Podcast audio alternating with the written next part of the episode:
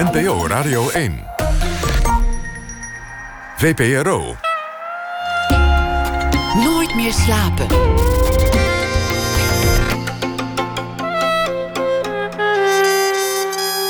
Met Pieter van der Wielen. Goedenacht en welkom bij Nooit meer slapen. Het leven van evolutiebioloog Maarten Moreau was al best een beetje ingedut. En ook al een tijdje. Alles wat ooit leuk aan hem was, heeft hij geleidelijk ingeruild voor iets minder leuks, beweert voice-over Ellen Parren. Zijn humor voor sarcasme, zijn burgerschap voor apathie. En de voice-over is niet zomaar een stem, het is de stem van een pistool. Een pistool dat Moreau's bestaan al snel weer sjeu geeft. Boy Meets Gun heet de film. En die is geregisseerd door Joost van Heesik, bekend van Treur T V. En Willem Bosch schreef het scenario. En die zit hier tegenover mij op dit nachtelijk uur. Willem Bosch, geboren negentien zesentachtig, filmmaker, scenario-schrijver, schreef ook een roman, Op zwart. Schreef heel veel scripts, onder meer het scenario van de film Hiernamaals. Een film waarin een meisje haar overleven, overleden moeder aan de andere zijde nog één keer mag zien. En hoe zag dan die hemel eruit? Er werd veel kip gegeten, goede wijn gedronken in grote hoeveelheden. Kortom, precies zoals je het Walhalla graag voorstelt. Willem Bosch, hartelijk welkom. Dank. Is dat ook jouw hemel? Uh, ja, wel een beetje. Ja, ja. Deze film uh, die heb ik zelf ook geregisseerd. Uh, trouwens, mijn regiedebuut. Uh, ja, het is een beetje mijn verlangen om na de dood voor eeuwig rokend, drinkend, met vrienden en familie aan een kroegtafel te zitten. Maar, het, maar ja, eigenlijk wel een beetje. Dan heeft het ook geen consequentie meer. Ik bedoel, dan kan iemand nog zeggen, je, je moet niet gaan roken, want dan ga je dood. Maar ja, je bent al dood, dus... Klopt. Dan, dan, dan zou ik ook roken, vrees ik. Klopt, en er zit ook wel een soort van duistere keer... of niet echt duistere keerzijde in die film van... Als het, als het voor eeuwig is, als je mag roken zonder de dood van te gaan... wil je dan eigenlijk nog wel roken. Dat is zeg maar het, dood, het, het risico dat je er dood van gaat. En dat geldt, hetzelfde geldt voor drinken. Is het een kleine beetje sterven wat je doet, zeg maar. Is dat niet onderdeel van de lol of al? Dus dat besluit dat meisje ook terug te keren. Uh, naar het rijk der levenden, zeg maar. Het is een soort Orpheus, die film. Ja. Ze mag nog even naar het Hiernamaals om, om haar geliefde moeder te bezoeken. Klopt. En dan mag ze uiteindelijk voor één keer het Hiernamaals weer verlaten. Klopt, klopt. En, en, en niet omkijken. En, uh, en ook wel een beetje de boodschap. Het is een jeugdfilm, een beetje de boodschap van die film. Uh, ja, die is ook wel van... Uh, je mag zeker nog wel even in het rijk der doden rondhangen als nabestaande. Weet je wel. Uh, maar... Uh, op een gegeven moment moet je gewoon je spullen pakken en zelf doorleven. En de dode mensen doodlaten. En uh, ja, move on, zeg maar. Move on. Ja. Niet, niet blijven hangen in rouw en het verlangen om je ontvallenden terug te zien. Nee, niet voor eeuwig in ieder geval. Gewoon eventjes die kans wel krijgen. En daarna gewoon denken, nu is het ook genoeg geweest. En uh, ja, ben ik wel een keer klaar mee. Ja. Heb jij zelf een, een beeld of een verlangen van een hiernamaals? Houdt houd dat je bezig? Nou, die film is gebaseerd op de dood van mijn eigen moeder. Uh, die is in twintig tien uh, overleden. En ja, het... het komt wel van een verlangen om haar op een gegeven moment nog één keer te zien of zo. Weet je wel? En... Uh, dat beeld dat je uit een trein stapt en dat je daar, weet je wel, zo... Uh, daar staan de, de doden op je te wachten. En daar, is, en daar zijn ze gewoon, die mensen die je, zeg maar, je, je oma en je opa en je moeder en je oude buurman. En, um, um, en dan ontdek je ook volgens mij van, dan, dan hou je ze weer een keer vast. Dan heb je het weer een keer over vroeger. Maar je beseft ook, je hebt met dode mensen ook weer niks nieuws meer te bespreken. Snap je wat ik bedoel? Het blijven altijd, die mensen blijven altijd... doodgegaan op dat punt in het leven. Snap je? Dus die kunnen alleen, je kan alleen maar met hun memoreren hoe het uh, was. Maar je, ja, je hebt eigenlijk niks meer aan die doden. Je hebt geen geschiedenis meer opgebouwd. Nee. Misschien is dat ook wel de, de fantasie van het weerzien van de, de doden. Dat je dan kan vertellen hoe jouw leven verder is gegaan. Klopt. Hun, hun leven is, nou jij weet, niet verder gegaan. Klopt. Maar, maar jij zou kunnen zeggen tegen je moeder... mam, ik ben, ben filmmaker geworden. Ik moet zeggen dat ik dat ook nog, wel eens, nog steeds wel eens doe. Dus als ik me een beetje uh, onzeker voel over mijn werk... of over waar ik ben in mijn leven, weet je wel... zoals iedereen heeft... dan ga ik het een beetje in mezelf opnoemen. Weet je wel? Van, nou, ik heb toch een huis, ik heb twee kinderen... die zijn gezond, ik heb een vrouw en, en mijn werk doet... En dan merk, betrap ik mezelf eigenlijk op... dat ik dat, ik dat eigenlijk aan mijn moeder aan het vertellen ben. Weet je wel? Dat ik dan vertel, van, vertel ik wat zij allemaal gemist heeft. Je zal nooit geloven. En vanavond zit ik bij de radio. Weet je wel? En uh, uh, ja, dat lijstje, dat stelt je dan een soort van gerust. En wat, wat zou zij zeggen? Wat, wat heeft zij nog meegemaakt van, van jouw carrière? Ik heb één serie geschreven toen ik eenentwintig was. Kwam ik net van de filmacademie en dat was uh, Feuten. Dat we, gewoon een jeugd. Uh, en zij is doodgaan op de eerste draaidag. Dus ze wist wel dat, het, dat ik... Uh, wat, wat zij stierf in, in twintig tien. Jij ja. bent van negentien zesentachtig, dus ik reken uit vierentwintig. Ja, ja. Ja, en... en uh, Uh, dus zij, zij wist net... Ik kwam daar, daarvoor kwam na mijn studie... Kwam ik, ja, leed ik een ratterig bestaan als armoedzaaier. Weet je wel, zo'n schrijver die uh, meer in de kroeg zat en werkte dan uh, schreef. En, en dit was eigenlijk mijn eerste echt betaalde klus. Waar dan, ja, weet je wel, als je vierentwintig bent en je krijgt zeg maar meer dan duizend euro betaald voor iets, dan voelt dat echt als een fortuin. Dus toen ben ik met haar nog een weekend naar Parijs geweest. Dat deed, weet je wel, zo. En dat, toen, toen was het heel erg, als je, dat wij nog met onze ouders af en toe weekendjes wegdeden. En dat weekend was eigenlijk de natuurlijke overgang dat ik ineens een etentje betaalde, weet je wel. Kijk, dat is zo van, oh nee, laat mij dan maar dit doen en zo. En, en ik merkte... Toen in dat weekend, weet ik nog heel goed, heel erg... dat zij dacht van, ah, die is, die is klaar. Weet je wel, dat kind... Die, die, die kan ik loslaten, die, die kan de wereld in. Ja, ja. Wel een prettig idee dat ze dat beeld nog gehad heeft. Uh, ja, voordat ze dood ging, zeg maar. Hoe ging ze dood? Hoe, ze, hoe kwam dat? Een auto-ongeluk in Afrika. Ja, dan, dan was ze op vakantie. En dan waar, was waar in Afrika? Zambia. En ja, dat is wel een heel bizar verhaal. Dat ga ik maar meteen vertellen. Dan hebben we heb, je het maar gehad? heb ik het maar gehad. Is mijn, uh, haar uh, broer uh, Kees is in negentien vierenzeventig naar Afrika... een heel katholiek nest naar Afrika uh, gegaan... om daar uh, goede katholieke werken te doen als jonge hippie, zeg maar. En is daar verongelukt met een auto-ongeluk in Zambia. Dat is een beetje blijven, dat is natuurlijk blijven trauma geworden in die familie. En toen is zij in twintig tien nog, op achtenvijftigjarige leeftijd... heeft ze besloten, ik ga daar toch een keer heen om een beetje meer in het rijden te komen. En toen is ze onderweg naar die plek in Zambia ook met een auto verongelukt.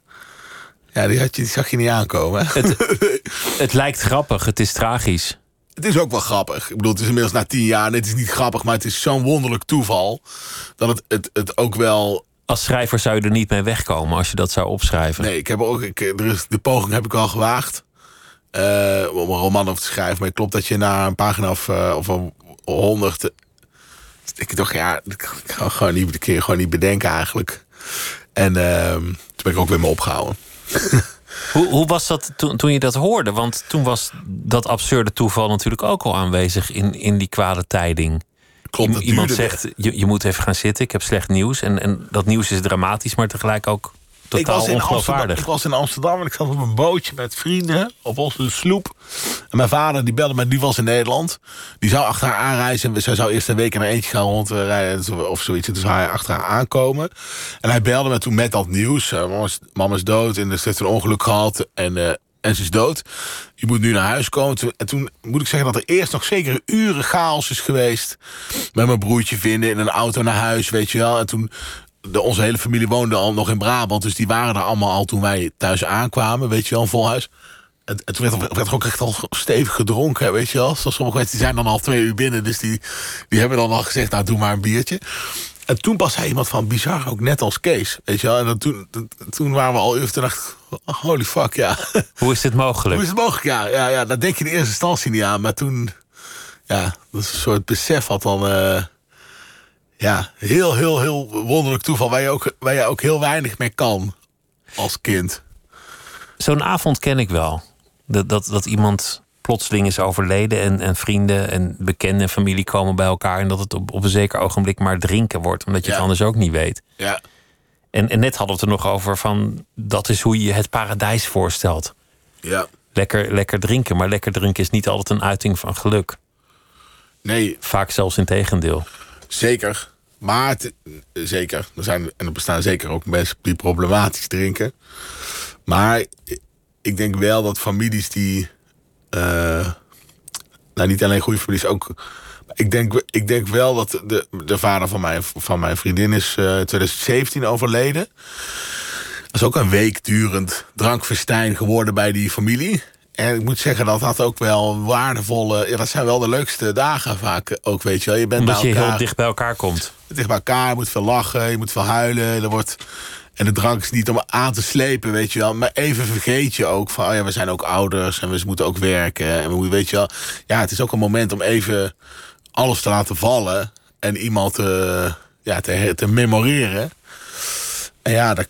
Ja, ik kom gewoon ook uit het zuiden, misschien is dat ook... maar dat, dat hoort daar wel echt uh, bij, wat mij betreft. Ik hoop dat er goed gezopen wordt als ik... Uh, als jij de, de pijp uitgaat. Ja, ja, ja. En ik hoop dat dat nog heel lang duurt. Ja, precies, dat hoop ik wel. Misschien is ja. tegen die tijd dat al allemaal lang verboden. Dat ja, zou ook ja, nog wie kunnen, weet. Ja. Dat er een scherpslijper aan mag de macht is. Meer. Nee, nee, precies. Ja, ja. Maar, maar jou, jij zegt, ik kom uit, een, uit het zuiden. J- jouw vader was ooit... Mijn vader pastoor, en, en die, die gaf zijn ambt op omdat, omdat jouw moeder Tot. in de weg kwam.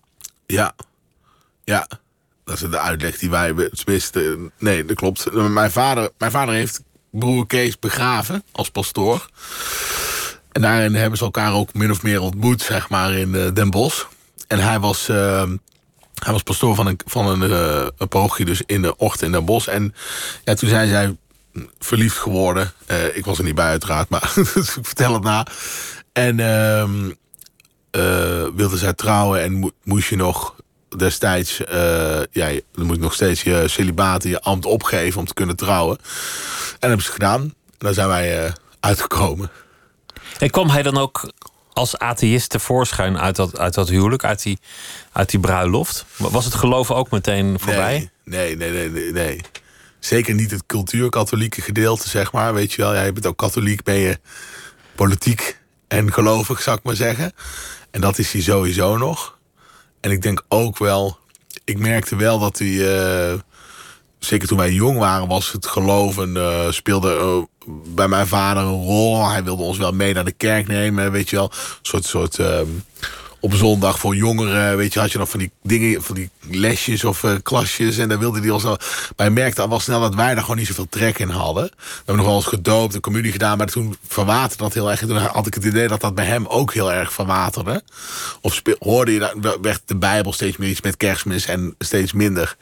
En aanwezigheid, en ik had wel, toen mijn moeder overleed, toen hoorde ik hem wel af en toe psalmen zingen en ook een beetje terugkeren. Naar die, nou ja, hij is toch tot zijn veertigste of zo uh, ook alleen geweest. Of tenminste in ieder geval priester geweest. Ja, toch wel een beetje terugkeren naar dat geloof. Maar toen toch is, troost zoeken. Ja, ja, ja, ja, wat hij kende. En uh, toen is hij vrij snel daarna heeft hij een uh, vriendin gekregen, Carla. En die is nu oma van onze kinderen. En uh, weet je wel, dus die... Dus, dus ik dacht even nog van, zou die nou een klooster ingaan? Of zo, weet je wel? Zou die nou echt gewoon... denken, oké, okay, dit was mijn uh, burgerleven. Nu ga ik weer terug uh, het ambt in, zeg maar. Maar dat was heel snel duidelijk van... Uh, ja, dat heeft hij toch uh, heeft hij ook, heeft hij ook aan moeten ontvechten. Dus uh, dat, ja, daar ging je dan niet meer naar terug. Die weg terug was al afgesloten. Ja, ja, ja, denk ik. Tenminste, ja, dat blijkt. Ja. Dat cultuurkatholieke zit misschien wel in je werk. We hadden het al over een film over het Hiernamaals. Ja. En, en over nog één keer iedereen ontmoeten. Een plek waar iedereen samenkomt. Ja. Waar je terugkijkt op het leven. Elkaar in de armen sluit. Zeker, ja. Er is een, er is een, er is een, er is een specifiek katholiek deel. Uh, van mijn vader, die wordt bijna tachtig. En die, heeft een, die brengt nu een boekje uit. Of die heeft een boekje zelf in eigen beheer geschreven. Over tachtig verhaaltjes over zijn leven en ook een beetje de ontmanteling van die katholieke kerk om hem heen. Weet je wel, hij is daar uitgetreden, maar eigenlijk zie je gewoon dat instituut ook instorten. Uh, en ik, heb, ik ga daar met de, ben daar nu met de K R O een soort tv-serie voor aan het ontwikkelen. Dat moet een beetje mijn Novicento uh, worden, zeg maar. Zo'n familie-epos. Ja, tachtig jaar katholiek leven in Brabant, zeg maar. Uh, maar ik heb dat leven zelf niet... Uh, uh, niet meegemaakt, zeg maar. Hij komt echt, hij is geboren in eenenveertig, dus hij ging gewoon met paard en wagen naar school, weet je wel. Die hadden gewoon geen elektriciteit nog in zijn jeugd. En, en daar was de katholieke kerk was alles. En dat was in mijn jeugd helemaal niet meer zo. En toen zelfs nog iets meer dan... En nu, volgens mij, als je nu naar een willekeurige kerk in Brabant gaat zitten, dan denk ik drie mensen, weet je wel. Dus het is, dat is verdwenen. En... Uh, Maar in ons zijn, zeker in mijn zijn, in mijn voorkeur voor films, in mijn, ik denk ook wel in mijn makerschap, zit wel iets van die stijl van... Um, uh, het, het, het, zeker ook het samen zijn, het, het proberen het menselijke, weet je wel, het barmhartige, om het katholiek woord uh, te noemen. Maar ook wel het barokke, weet je wel. Het, uh... het mag allemaal wat groter. Ja. En, en ik vind het ook een prachtige metafoor voor iemand die niet meer echt gelooft. Een meisje verliest haar moeder, heeft enorm ja. verdriet. Krijgt ja. zelf een ongeluk, komt in dat hiernamaals. Ja. Ziet daar iedereen van wie ze gehouden heeft die er niet meer is. Het ja. is één groot feest. Ja. Maar uiteindelijk, als ze de keuze krijgt... hier blijven bij je moeder of toch dat leven in... met alle risico's, onzekerheden en sterfelijkheid... Ja. Ja. kies toch maar voor het leven. Ja, ja. Dat, dat is ook de, de, de afvallige die zegt van ja, ik kies gewoon voor het leven. Ja, absoluut. Absoluut. En ook voor het inderdaad het, het, het seculiere bestaan eigenlijk, weet je wel. Van de, die hemel met die engelen en zo, dat, dat, wat, dat is ook een beetje de dood zelf, weet je wel. Dat, daar, daar gebeurt ook, dat ontwikkelt zich niet, dat geeft zo'n meisje ook niet de kans nog iemand anders te worden dan wie ze nu is. Je blijft voor altijd wie je bent en uh, ja, ga dan maar gewoon uh, terug. En op je bek, zou ik maar zeggen. Dat, denk, ja. Ja. ja, het is wel een beetje anti... Ja. En het is ook zo dat alle engelen en zo zijn er wel... maar de, de god zelf die ontbreekt ook helemaal in de film. Daar hebben ze het ook verder nooit over. Er is geen, er is niet, ja, er is een ambtenaar, maar niet echt Petrus. Ja. Laat staan dat er een schepper is of een, of een oordeel of, of iets nee. van zin. Nee, nee, nee. Nee, precies. Nee, het, het is een beetje geautomatiseerd hiernamaals. Ja, klopt. Klopt. Ja, ik had ook totaal niet de behoefte om daar iets over uh, te vertellen, zeg maar. Over... over uh, de zin van het alles. Nee. Over nee. de schepper. Nee. Komt het misschien ook door, door zo'n vader die dan in verhalen handelt? Om het oneerbiedig te zeggen, dat je zelf in verhalen bent gaan handelen? Zeker. Zeker. Ja, zeker. Dat is, een, dat is wat een katholieke opvoeding toch gewoon... Uh, gewoon, ja... gewoon is. Het zijn ook gewoon sprookjesvertellers. Weet je wel? En, uh, en dat hebben zij mij ook wel echt meegegeven. Van, uh, uiteindelijk zijn het gewoon verhalen. Weet je wel? En die zijn misschien niet... Ik bedoel, en dat, dat, dat is zeker helemaal wat losser van de leer. Maar zij ook van, ja, dat gaat, het, punt, het punt is niet of het echt gebeurd is. Weet je wel? Het, het is een mooi verhaal en je kan er iets uithalen. Ja. Ja, ja, ja. En, je, en, en soms is het ook even zoeken wat je er precies uit kan halen. Weet je wel? Wat bedoel je nou? Wat bedoelt zo'n verhaal nou precies te zeggen? Een boot met al die dieren, weet je wel, op die zee en zo. Ja, het is eigenlijk helemaal niet per se zo duidelijk wat je daar... Het is ook niet zo dat je er meteen iets van moet leren of zo. Maar die verhalen die zijn al een paar duizend jaar oud... en die worden ook om een reden doorverteld. En die duiken ook om een reden overal in de wereld in andere vormen op. Dus die, hebben, die vertellen iets over onze oervorm, zeg maar... En in die zin... Uh, ja, ja, in die zin is het ook wel jammer dat zo'n instituut verdwijnt. Uh, als Vanwege de... de cultuur die erbij hoort en de, en de verhalen. En je ja. moeder, vertelde die ook verhalen? Of, of had die andere ja, maar, bezigheden? Mijn, mijn, mijn moeder die had een bedrijfje... in verhalen... Ik zal het niet geloven.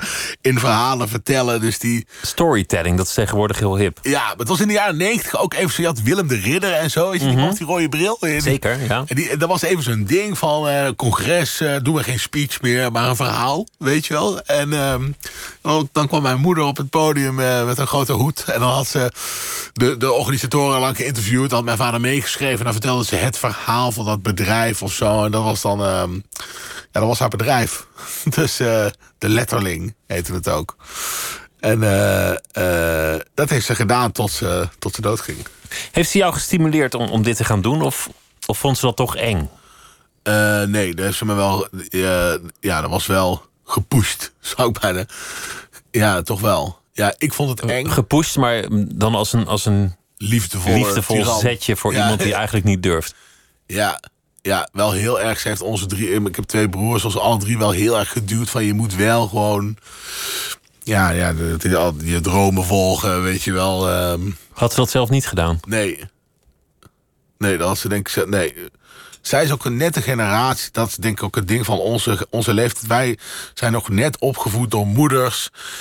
die wel vrij waren, maar nog, die misschien wel nog zelf ouders hadden... die konden zeggen, je gaat niet dit doen, want daar verdien je geen geld mee. Dat heeft mijn moeder nog wel meegemaakt, weet je wel. Van, je kan niet naar de toneelacademie, want er valt geen cent in te verdienen.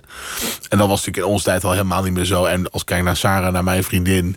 Ja, die heeft ook niet meer die Uh, Sarah Sluimer. Uh, ja. Zij is schrijver en, en heel veel andere dingen. Heel veel. Hier ja, ook wel eens te gast geweest. Ja, ja, die is hier ook geweest. Ja, klopt. Klopt. Die zit thuis te luisteren nu. Nee, die ligt in bed. Hè, denk maar, maar je moeder heeft uiteindelijk, toen, toen het voor jou eng was... of toen je twijfel had, gezegd, doe het nou maar. Ja, ja, dat zit heel erg in die film ook. Gewoon een, een, iemand die zelf uh, uh, dat heeft moeten missen... En, da- en daardoor soms ook wel haar zoons... Uh, bijna niet te veel, maar wel, weet je wel... met geweld bijna richting, in mijn geval, de filmacademie... heeft geschopt van, ga dat nou gewoon doen. Je bent er loopt zo over te zeuren dat je het wil, weet je wel. Ik ga, ga, mij, ga mij dus niet gebeuren. Dat je dan straks oh, vergeten aanmelding te doen... of weet je, dat je te scheiterig was om het te doen. En dus, zij was heel erg van... ik zet je desnoods voor de deuren af en je gaat het gewoon doen. En dat... dat, dat uh, hij heeft ze wel echt uh, heel fanatiek uh, gedaan.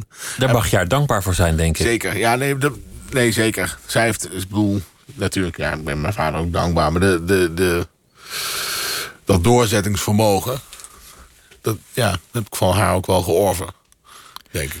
Laten we het over de laatste film hebben, want daarom ben je hier tenslotte. Ik, ik hou van films waar een groot gegeven de boel in gang zet. Ja. Als een explosief. Ja. Een komeet landt op aarde en vanaf dat moment moet iedereen iets met die komeet. Ja, hoe ontvouwt zich ja, dat? Ja. Ik vind het gewoon leuk als een verhaal een duidelijk beginpunt heeft. Ja. In dit geval is dat duidelijke beginpunt zeer aanwezig. Eigenlijk in alles wat ik van jou gezien heb, ja. is er wel een, een duidelijke katalysator van het verhaal. Ja. Eén gegeven en van daaruit lossen we alles wel op. Of niet. Op een gegeven moment moet het spel op de wagen raken. In een scenario, precies. Weet je wel. Mensen, kijkers moeten ook volgens mij eerst een kwartier... zitten ze wel te land van naar het scherm te kijken. Maar op een gegeven moment moet je vertellen, nu is het begonnen. Hier gaat het over. Als je het niet leuk vindt, nu moet je, maar kun je nu nog weg. Weet je wel. Maar je moet mensen niet te lang aan het lijntje houden... en zeggen van, ik ga straks wel vertellen waar het, uh, waar het over gaat. Snap je? Je moet... Uh...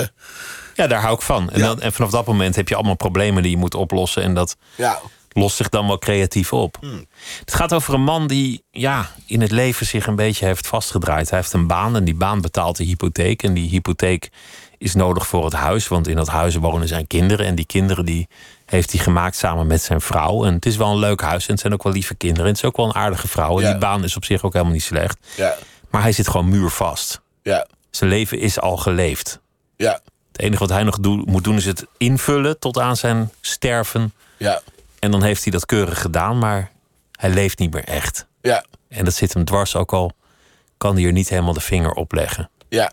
En dan ineens, door een mislukte overval van iemand anders... heeft hij een pistool.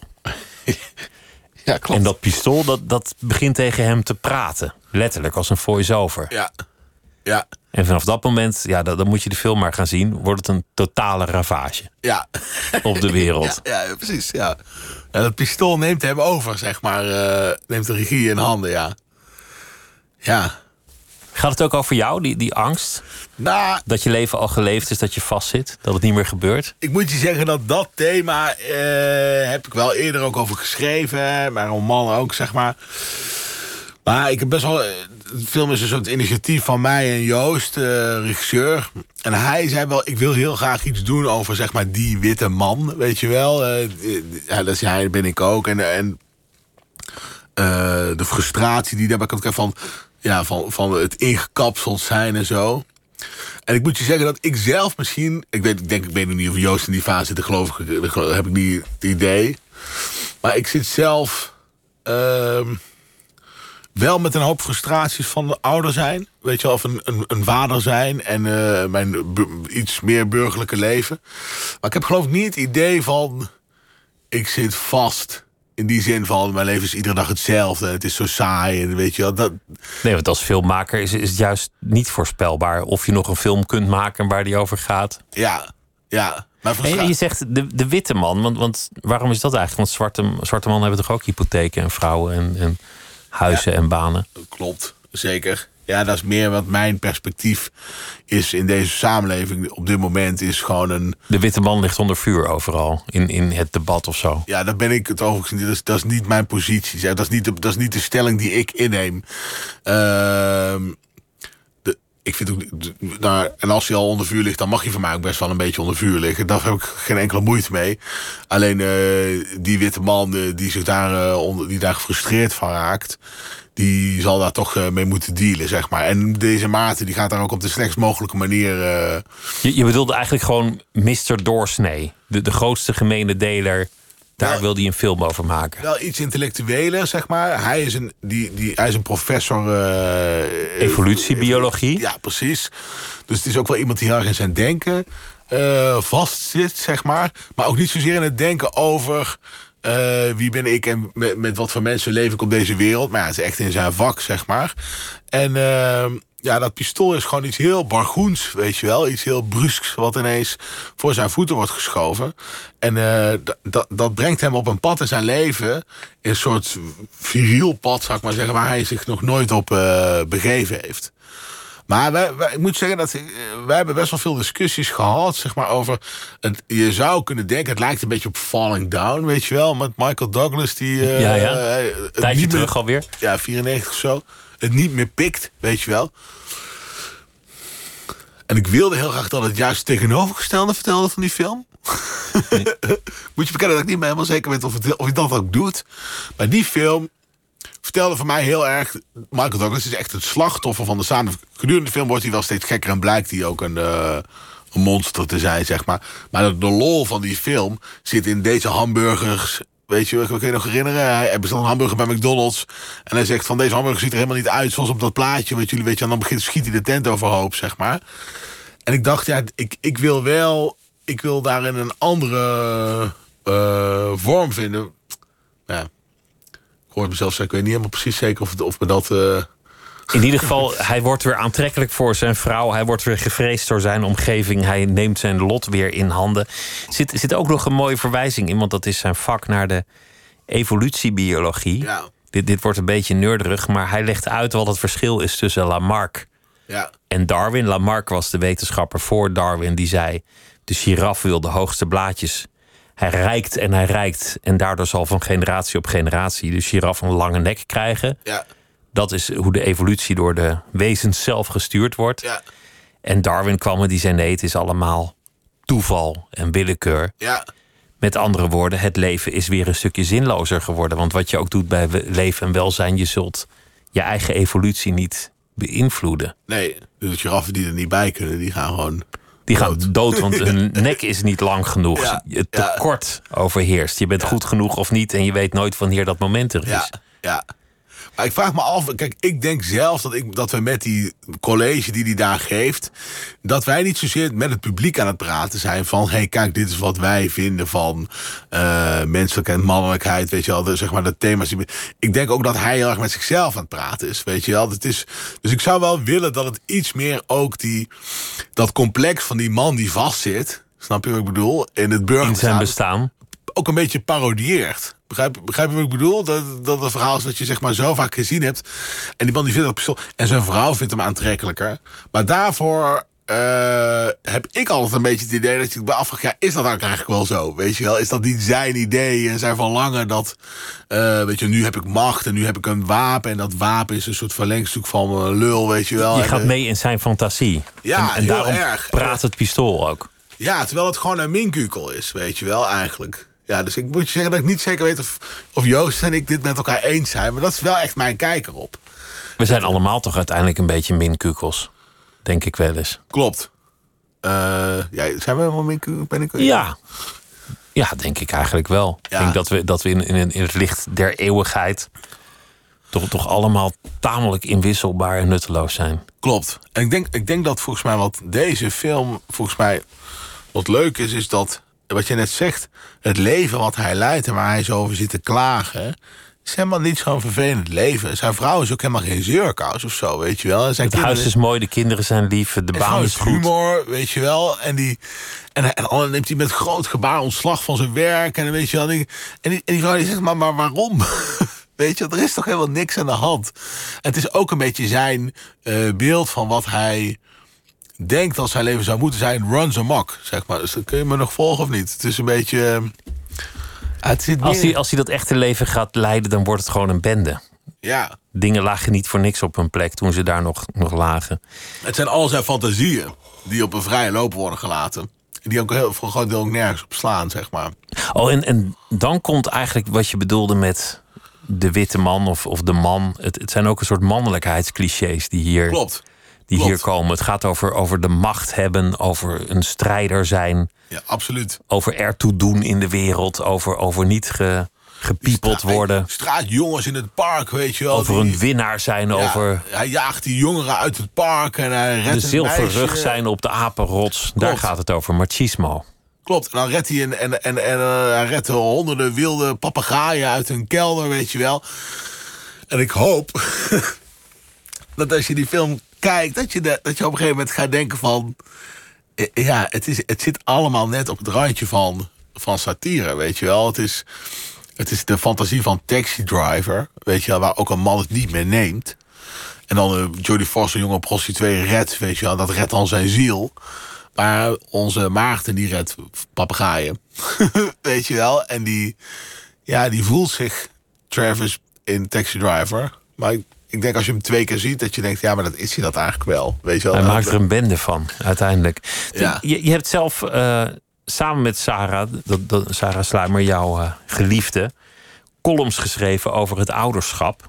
En, en dat ging over, met, met als een soort ironische titel... ontspoorde ouders. Ja. En jullie vonden jezelf dan tong-in-cheek ontspoorde ouders. Ontaarde ouders, ja. maar niet Ontaarde ouders, dat ja, ja, was ja, het. Ja. Maar daar, daar zat wel een soort worsteling in van... wie zijn wij nou geworden? We gaan niet meer uit, we komen niet meer in het café. We, we verschonen luiers, we hebben verantwoordelijkheden... we zetten wekkers. Is dit nou ons leven? Ja, voor mensen die niet meer uitgaan... gaan we behoorlijk veel uit, overigens. Dus het is... Uh... Dat krijg je er toch niet helemaal uit?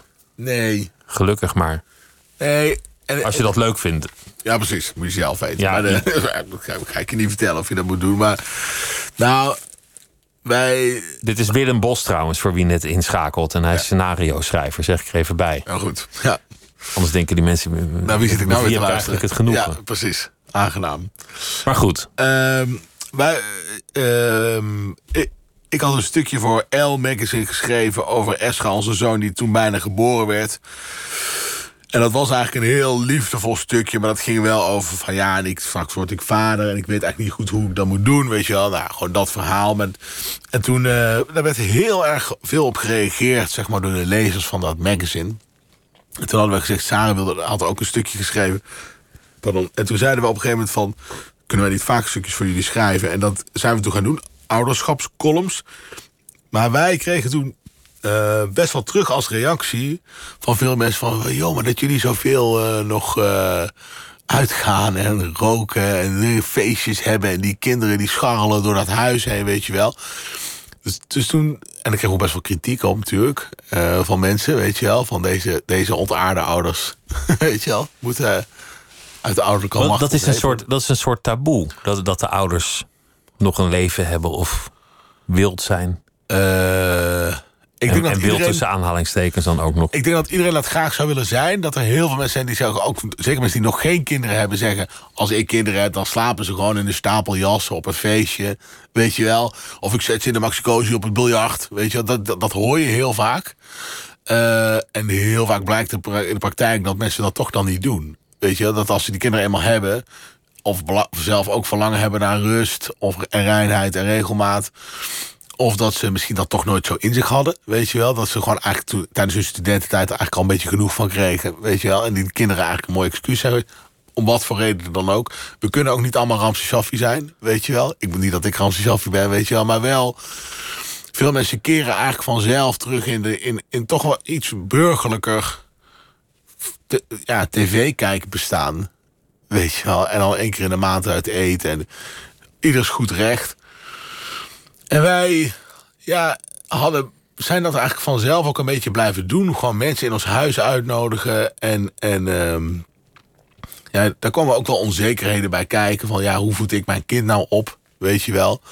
Um, hoeveel uh, feestjes kan een kind verduren?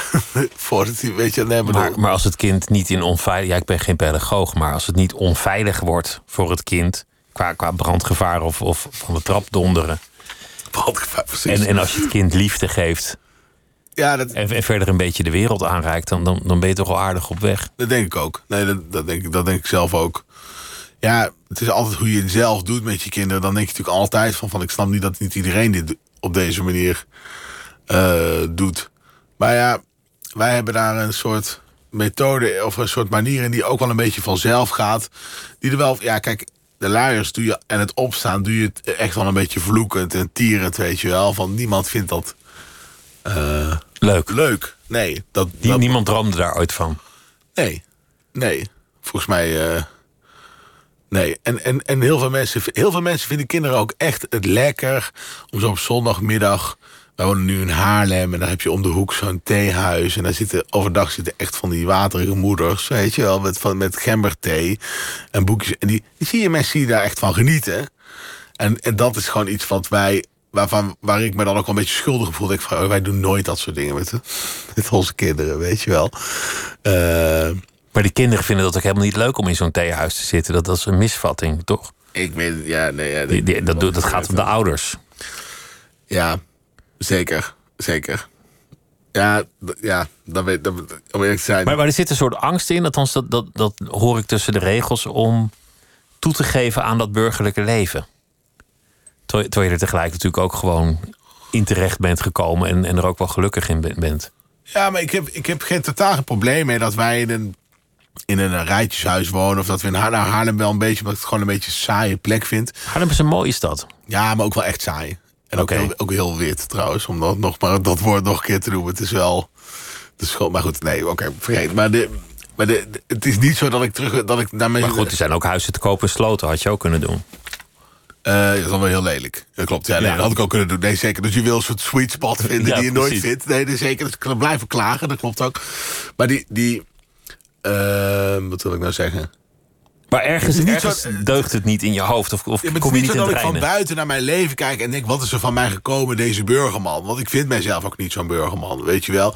Het is gewoon, wij, ja, wij leiden gewoon een leven van... ook een filmmaker en een schrijver. Dus je tijd toch wel een avontuurlijk bestaan eigenlijk met z'n terf. Tenminste, relatief.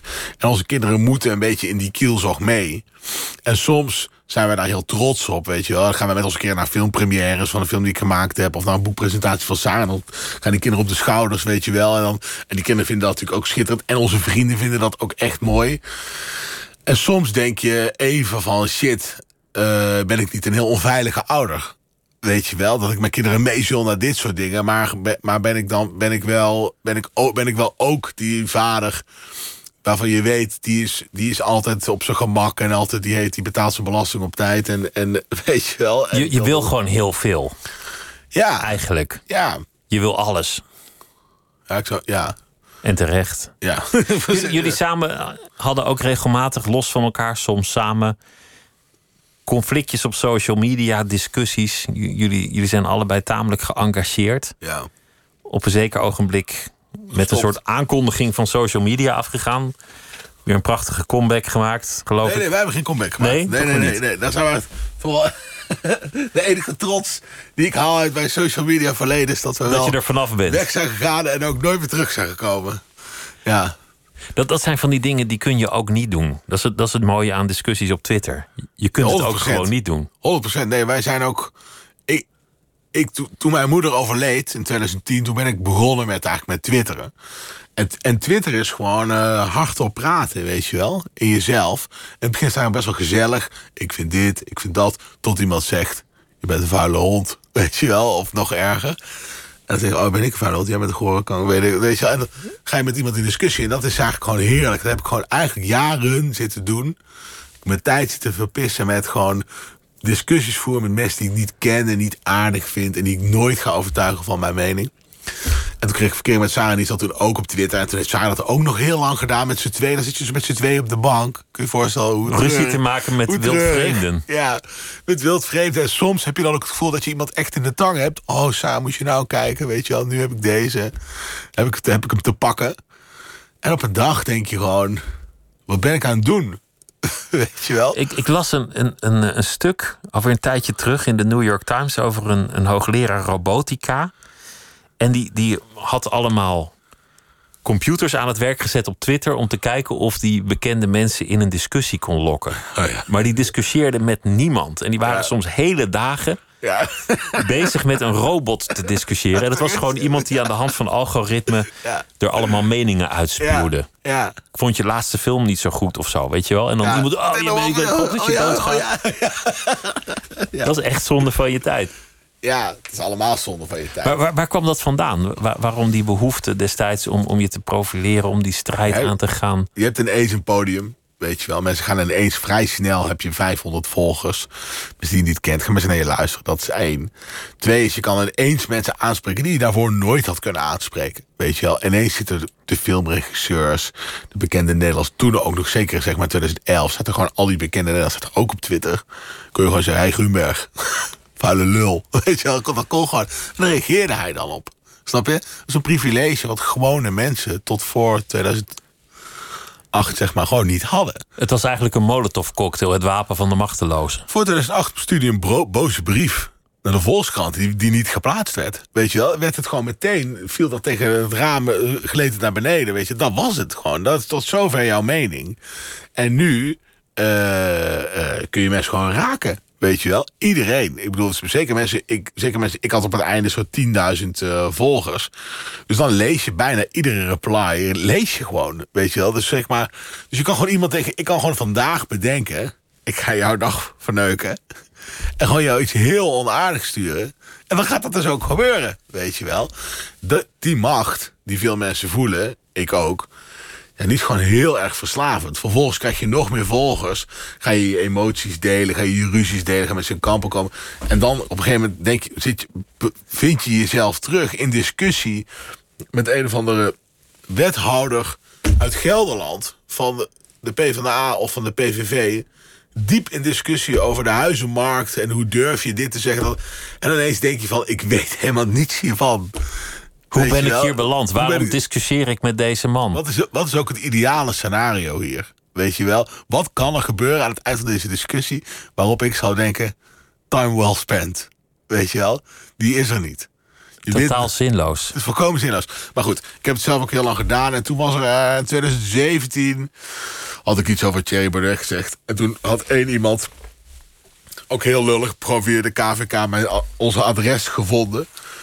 En dat online gezet. En toen werd het ook heel erg zo'n ding van... oh, ze zijn gedoxt. Weet je wel, ken je wat dox is? Nee, nee. Dox is iemands persoonlijke gegevens online zitten... in de oh, hoop ja. dat mensen je dan gaan bedreigen. Of oh, maar, maar dan sturen. Wordt het ook wel een beetje grimmig. En dan, dan, uh, ja, dan komt je leven wel een beetje in gevaar misschien. Nou ja, weet je, aan de andere kant... als je gewoon zeg maar mijn, adres, mijn naam googelt met K V K erachter... dan krijg je gewoon mijn adres. Dat is gewoon, dat is gewoon het probleem van de Kamer van Koophandel.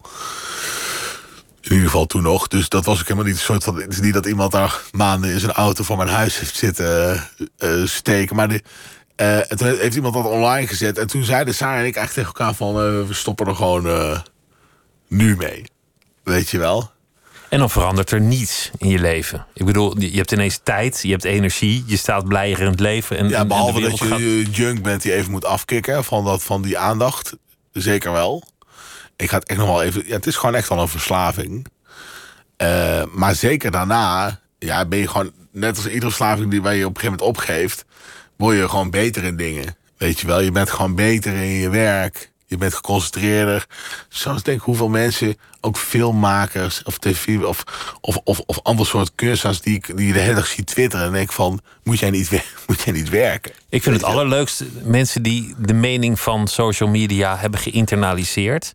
En dat hoor je de hele dag op de radio. Ja. En mensen die elk standpunt meteen beginnen af te zwakken... van disclaimers te voorzien. Ja.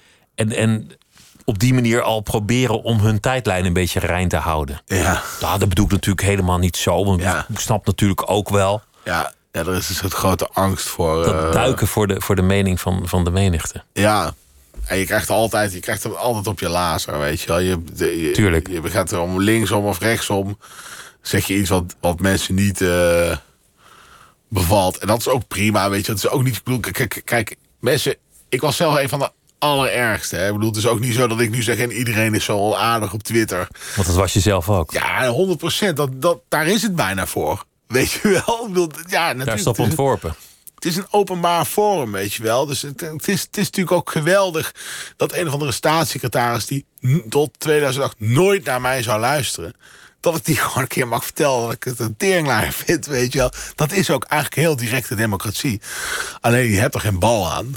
Maar, maar lukt het je dan nu om, om in het oog te komen met de nietigheid... het gebrek aan aandacht, het niet bijzonder zijn... Ja. Of het misschien niet beroemd zijn... of het niet permanent in de ik ben centrale wel... focus van andermans observaties te verkeren? Ja, ik moet zeggen, dat, ik zal je bekennen dat dat wel even uh, wennen is. En... Uh, Dat er misschien was... geen Oscar gaat komen. Dat, dat er misschien geen... Nou, ik hoop dat dat niet met, niks met Twitter te maken heeft. Nee, maar in het algemeen is dat natuurlijk een punt in je leven waar je komt... dat je denkt, ja, misschien ben ik wel niet zo groot als ik had gedroomd of gehoopt... of oh, zo belangrijk me... als ik ooit dacht. Je gaat me nog net even pijn doen voor... nee, ja, um... Ik heb het ook over mezelf als ik nee, dit nee, zeg. Nee, ik heb ik... het over iedereen. Nou, kijk... Of over de meesten. Ik ben, uh, ik ben drieëndertig. Eh... Uh... In mijn, in mijn hoofd, iedereen heeft zo, zo een parcours in zijn hoofd, toch? Van waar zou ik moeten zijn in mijn leven? Waar had ik willen zijn of had waar wil ik zijn, nog zijn? Waar wil ik zijn? Waar wil ik nog komen? En wat dat betreft lig ik gewoon op koers, zeg maar. Niet, niet zozeer wat, ten opzichte van andere mensen, maar gewoon wat ik mezelf had bedacht... dat ik, dat ik wilde bereiken in het leven. Ben ik natuurlijk nog lang niet. Maar denk ik, als ik zeg maar vijf, toen ik vijfentwintig was, als ik mezelf stel daarbij als je drieëndertig bent... had ik daarvoor voor getekend. Ik had natuurlijk liever nu een Oscar al gehad op mijn drieëndertigste, maar... Want je zei, die, je zei van die Oscar, dat zei je zeven jaar geleden in interviews... Ja. Van over tien jaar moet ik wel een Oscar hebben. Dat is een beetje een grapje uh, natuurlijk. Zeven jaar geleden. Dan heb ik nog drie jaar. En ik, ik hou van uitgesproken ambities. Dus, ja. dus laat mij nu niet de, de zeikert zijn die zegt... ha, ha, ha, je had ambities en er is geen Oscar. Zo, zo, zo bedoel ik het niet, maar... Nee, maar, nee, maar die ambitie die is precies hetzelfde. En kijk, als je nu vijftig bent en je, bent, je hebt één film gemaakt... Ja, dan kan het trouwens nog steeds. Maar dan, dan dat is kan op je honderdste nog theoretisch. Theoretisch, ja. Maar nu zou het wel op die manier kunnen. Maar ik moet zeggen dat bijvoorbeeld met bekendheid... juist dat proces was wel heel belangrijk voor mijn carrière. Dat Sarah is nu eigenlijk bekender dan ik. In die zin dat zij meer wordt gevraagd voor tv-programma's... en voor, weet je, gebeld wordt voor haar mening. Want zij schrijft nog steeds columns en artikelen. Terwijl ik word steeds maar op de achtergrond. Ik ben scenario-schrijver en filmregisseur. Ja, de, als, als die niet naar buiten treedt met dit ben ik... dan heb je misschien één keer per jaar een première of een uh, feestje. En dat was het dan ook, weet je wel. Dus het, het heeft mij wel gedwongen te gaan werken op een manier die... veel meer is van je. Uiteindelijk bouw je je. Uh, je hoe heet zoiets? Je, je, je levenswerk bouw je in stilte. Weet je wel? Je moet zeker voordat. Er zijn al een ziekte van millennials. Die voordat het af is, of zelfs nog voordat ze begonnen zijn. Zeg, ik ben dit aan het doen. Ik ga dit doen. Je, je, je doet je sportkleren aan. En dan maak je een selfie. Ja. En dan krijg je al applaus. Terwijl je nog niet Klopt. eens één rondje hebt gerend. Klopt. Of, en dan, als je er zelf een beetje jezelf verbetert... ga je eerst sporten, maak je dan een selfie. Terwijl als je eigenlijk echt nog beter bezig zou zijn... ga je eerst gewoon helemaal strak lijf hebben, weet je wel. En dan deel je een selfie. Nee, je breekt en, zes Olympische records... en dan komt er misschien een keer een like. Precies. En als je helemaal God-tier wil, zeg maar... dan, dan laat je die hele selfie zitten, weet je wel. Dan laat je best, bedoel... Dan lezen mensen wel in de krant wat je hebt uitgesproken. Daar wil je naartoe, toch? toch? Ik bedoel, je wil gewoon uiteindelijk die, die, dat verlangen naar directe uh, uh, beloning... op social media, dat moet weg. Want daar, dat is zo, zoiets stumperigs, weet je wel. Dat is, de, de... Maar er zit dus wel enorme ambitie in jou. Die, die, is, die is geen moment minder geworden. Nee. Je gaat voor, voor de hoofdprijs uiteindelijk. Ja. Ja, en, die, en, en als ik een realistische inschatting van mijn carrière maak... als ik weer even brutaal ambitieus mag ja, zijn... dat mag is, van mij. Is, uh, ja, ik ga deze zomer een grote, hele dure serie... Uh, hele dure serie, maar nou, waarom zeg ik dat nou weer? Wat de ja, ja, doe, het, doe het gewoon, ja, ja. Gooi het eruit, man, lekker. Maar uh, uh, regisseren, dat zijn gewoon grote stappen tussen.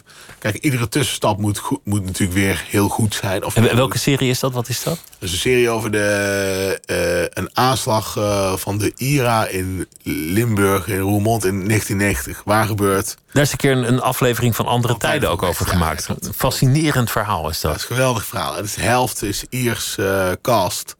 Is Engels gesproken, dus we draaien de helft in, in Ierland en een deel in Engeland. En een deel in, dat is echt een, ja, toch een internationale... serie. Uh, die ga ik geregisseerd, die heb ik geschreven. Die moet natuurlijk wel weer supergoed zijn, weet je wel. Maar als hij dat is, ja, dan ga ik gewoon met veertig hier met mijn Oscar. Uh, nee, ja, dat is wel ja. mijn ambitie nog steeds. Ik ja. vind, als je filmmaker bent, dan moet je ook dromen van een Oscar. Anders moet je gewoon geen films maken. Nee, sommige mensen zijn vast mensen die zeggen, ik droom van een Gouden Palm. Fine too, weet je wel. Mag ook, maar als je zegt, ja, ik, ik maak films, dat vind ik gewoon gezellig. En, uh, en ik heb leuke collega's, dan, dan moet je misschien geen films maken. Nee, en zegt Martin Koolhof, die zegt van, je moet wel bereid zijn je moeder te verkopen voor die film. Weet je wel, anders, een regisseur zeker. Een regisseur is de kapitein op het schip. Als die niet zegt, dit moet en zal de beste film ooit worden, anders spring ik van een brug af, dan zijn die honderden mensen die eraan meewerken, die gaan ook denken, ja, waarom zou ik dan mijn best doen? Weet je, dat moet je toch een beetje overdrijven. Want je bent een soort generaal, een aanvoerder van een reusachtig uh, productie. Ja. En iedereen moet iets meer uit zichzelf halen dan die normaal zou doen, voor iets minder geld dan die had gehoopt. Klopt, en je moet echt weten wat je aan het doen bent. Als mensen gaan, mensen gaan maar op, om iedere scheet naar je kijken en zeggen, wat moeten we nu doen? En je moet eigenlijk overal antwoord op hebben. En dat is wel een, uh, ja... Het is ieder zijn stijl hoe je dat doet. Ik, ik ben zelf een vr, vrij ontspannen... Uh, ja, wat ben je dan? Manager, regisseur, zeg maar.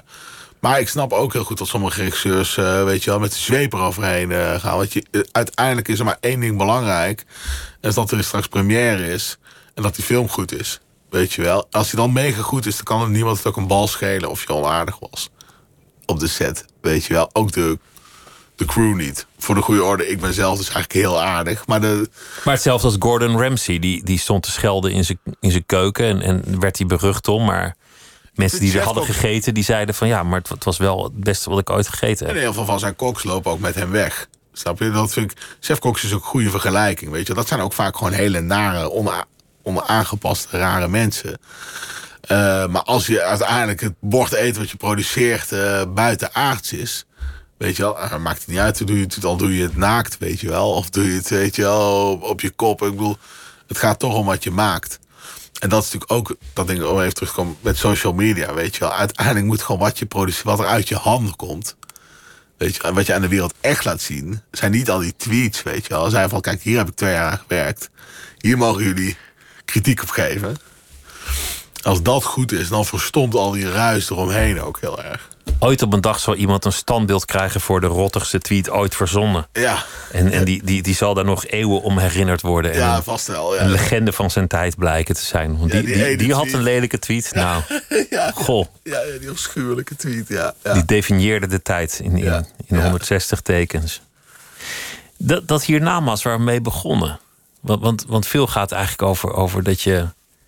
ambitie hebt, dat, dat, je, dat je het maximale uit dat bestaan wil halen. Ja. Je, je, wil, je wil en het volle leven leiden, niet gezapig worden... en ja. een goede vader voor je kinderen zijn... en je wil mooie films maken... en je ja. wil verhalen vertellen die ertoe doen. Ja. En dan uiteindelijk geloof je niet meer echt dat het er is. Dat hiernamaals, maar het beeld dat je ervan schetste, de fantasie... is toch een moment van, van onbezorgdheid... Ja, van rust, ja. Van rust. Even, even wijn drinken met z'n allen. Klopt. Kip eten, sigaretje roken. Ja. Alles wat God verboden heeft, maar lekker dat het is. Nee, het is ook wel een, het leven... Er zit ook een verlangen in aan rust. En er zit ook inderdaad zeker een beeld in van... Uh, dit is hoe ik op dit moment rust vind. Weet je wel, op dit moment in mijn leven... is uh, of ik werk, of ik zorg voor mijn kinderen, of ik slaap... of ik, of ik doe... sociale diensten voor mijn vrienden, weet je wel. Maar wanneer ben ik rustig? En op een gegeven moment, als je zoveel werkt... en zoveel bezig bent, dan is dat in, uh, zit dat in wijn. Niet tien flessen, maar wel een half. Gewoon een glas wijn. En een goed gesprek, ja. Verdoving. Ook omdat je de, op een gegeven moment die boel een beetje moet uit gaan zetten. Weet je, als je de hele dag aanstaat... moet je soms manieren vinden... om daar, uh, en, en dus zeker als ik nu al zeg van... ja, ik wil dit en ik wil dat ik goede vader zijn... en ik wil ambitie, daar zit, dat is in zekere zin ook een beetje een vluchtend bestaan. Van blijven rennen, blijven rennen. En, en, en zeker is er soms een stemmetje die zegt... ja, maar weet je wel... sommige mensen die vallen op hun vijfentwintigste gewoon dood neer... als ze zo leven. Weet je wel? Zo, zo uh, druk en zo altijd bezig en zo... Dus ja, daar ben ik nog niet helemaal... uit hoe je dat moet doen. Nee, Nee. En het werken zelf, als je, als je zit te schrijven... want, want dat zou natuurlijk ook een bron van, van rust en plezier en verlichting kunnen zijn. Ja, die vind ik nooit. Ik, niet, ik, niet als je aan het werk bent, als je, als je zit te, te nee, typen. Ik werk ook als een wilde man. In volle cafés, rokend, koffie drinkend... Uh, met herrie om me heen, bellend, weet je wel. Zo. Dus heel veel mensen zeggen ook van... Ik kan, me, ik kan gewoon totaal niet begrijpen hoe je zoiets uit je vingers krijgt. Maar ja, dat is misschien ook een beetje A D H D-achtig. Dat is niet A D H D, maar wel... Je hebt iets nodig om tot iets te komen. Vaak wel, ja. Ja, ja. Een beetje manie, denk ik wel. Uh, uh, ja, en, en ook heel vaak... Uh, Uh, moet het dan even een soort komen en dan doe je het in een uur, weet je wel. Zo heel snel. En dan, dan is het goed. En uh, ja, ik, ik, je hebt sommige mensen die hebben over... Toen je op de filmacademie zat, moest je je afstudeerfilm. Het duurt vijfentwintig minuten. En dan kreeg je een jaar voor om dat te schrijven. Dan kreeg je bijna niks anders. Dan kreeg je een jaar de tijd om vijfentwintig, vijfentwintig pagina's film te schrijven. Daar werd ik helemaal gek van. Geen druk, geen deadline. Nul. En die films zijn ook allemaal misbaksels. Weet je wel, dat zie je gewoon. Ja, die hebben honderd keer zijn ze opnieuw begonnen. En op een gegeven moment blijft er niks over, weet je wel. Je moet, soms moet je ook, okay, ik heb een idee, ik schrijf het op. Ik doe, kijk er nog een keer naar, ik frutsel er nog een beetje mee. En uh, that's it. Weet en in, je wel. In elk scenario maak je voor jezelf problemen... om die vervolgens weer op elegante wijze op te lossen... waar weer een nieuw probleem uit voortkomt. Klopt. En dan moet je dat weer oplossen. En, maar hoe, hoe krijg ik dit nou weer recht? Want nu wordt het wel echt een bende. Klopt. En zo wordt, wordt het een, een heerlijke sneeuwbal die, die van de berg af dendert. Ja, het is wel een goede scenario-les die ik mezelf sinds kort heb of een paar jaar geleden geleerd. Van, je moet inderdaad gewoon het, eigenlijk altijd het gaspedaal induwen en het niet meer loslaten. Als schrijver, weet je wel, in een film. Dat je de hele tijd denkt, wat gebeurt er nu? Wat is de volgende stap die ze doen? En je moet eigenlijk, wat ik mezelf heb aangeleerd, als je een film zit te kijken en je denkt, waarom gaan ze niet naar de politie? Toch? Dat is een vraag die je jezelf heel vaak stelt, toch? Als je een mindere film zit te kijken, waarom ben je niet gewoon de politie? Dit kan je toch gewoon oplossen? Ja, dat is de, de oplossing die je doet is altijd, oké, okay, bel de politie. Weet je, dat is het enige wat je als schrijver dan moet doen. We bellen de politie en bedenk dan maar een reden waarom dat niet helpt. Weet je wel? Of wat daar weer voor problemen uit voortkomen, et cetera. De politie komt langs, ja, er zit een moordenaar op zolder. Kom eens kijken op zolder, is hij weg. Weet je wel? Ze gaan er weer wat door. Nou, dat probleem is voor jou als schrijver een beetje flauw voor. Weet je dat wat ik bedoel? Weet je wel, van... Je moet gewoon het, ja, het gas erop houden. Je moet gewoon de hele tijd doorvertellen. Oké, okay, wat nu, wat nu, wat nu? Weet je wel, zonder dat je... En dat wil niet zeggen dat alles in hetzelfde actietempo uh, gedraaid is en gemonteerd is. Weet je wel, want anders krijg je een film die niet te, niet maar te kijken is. Maar het gas erop, in, in werk en in leven. Ja. Dankjewel dat je langs wilde komen, Willem Bosch. En uh, de film die heet Boy Meets Gun. Binnenkort ook uh, te zien op televisie. Zometeen Miss Podcast met uh, cabaretier Stefan Pop. En wij zijn er morgen weer. Hele goede nacht.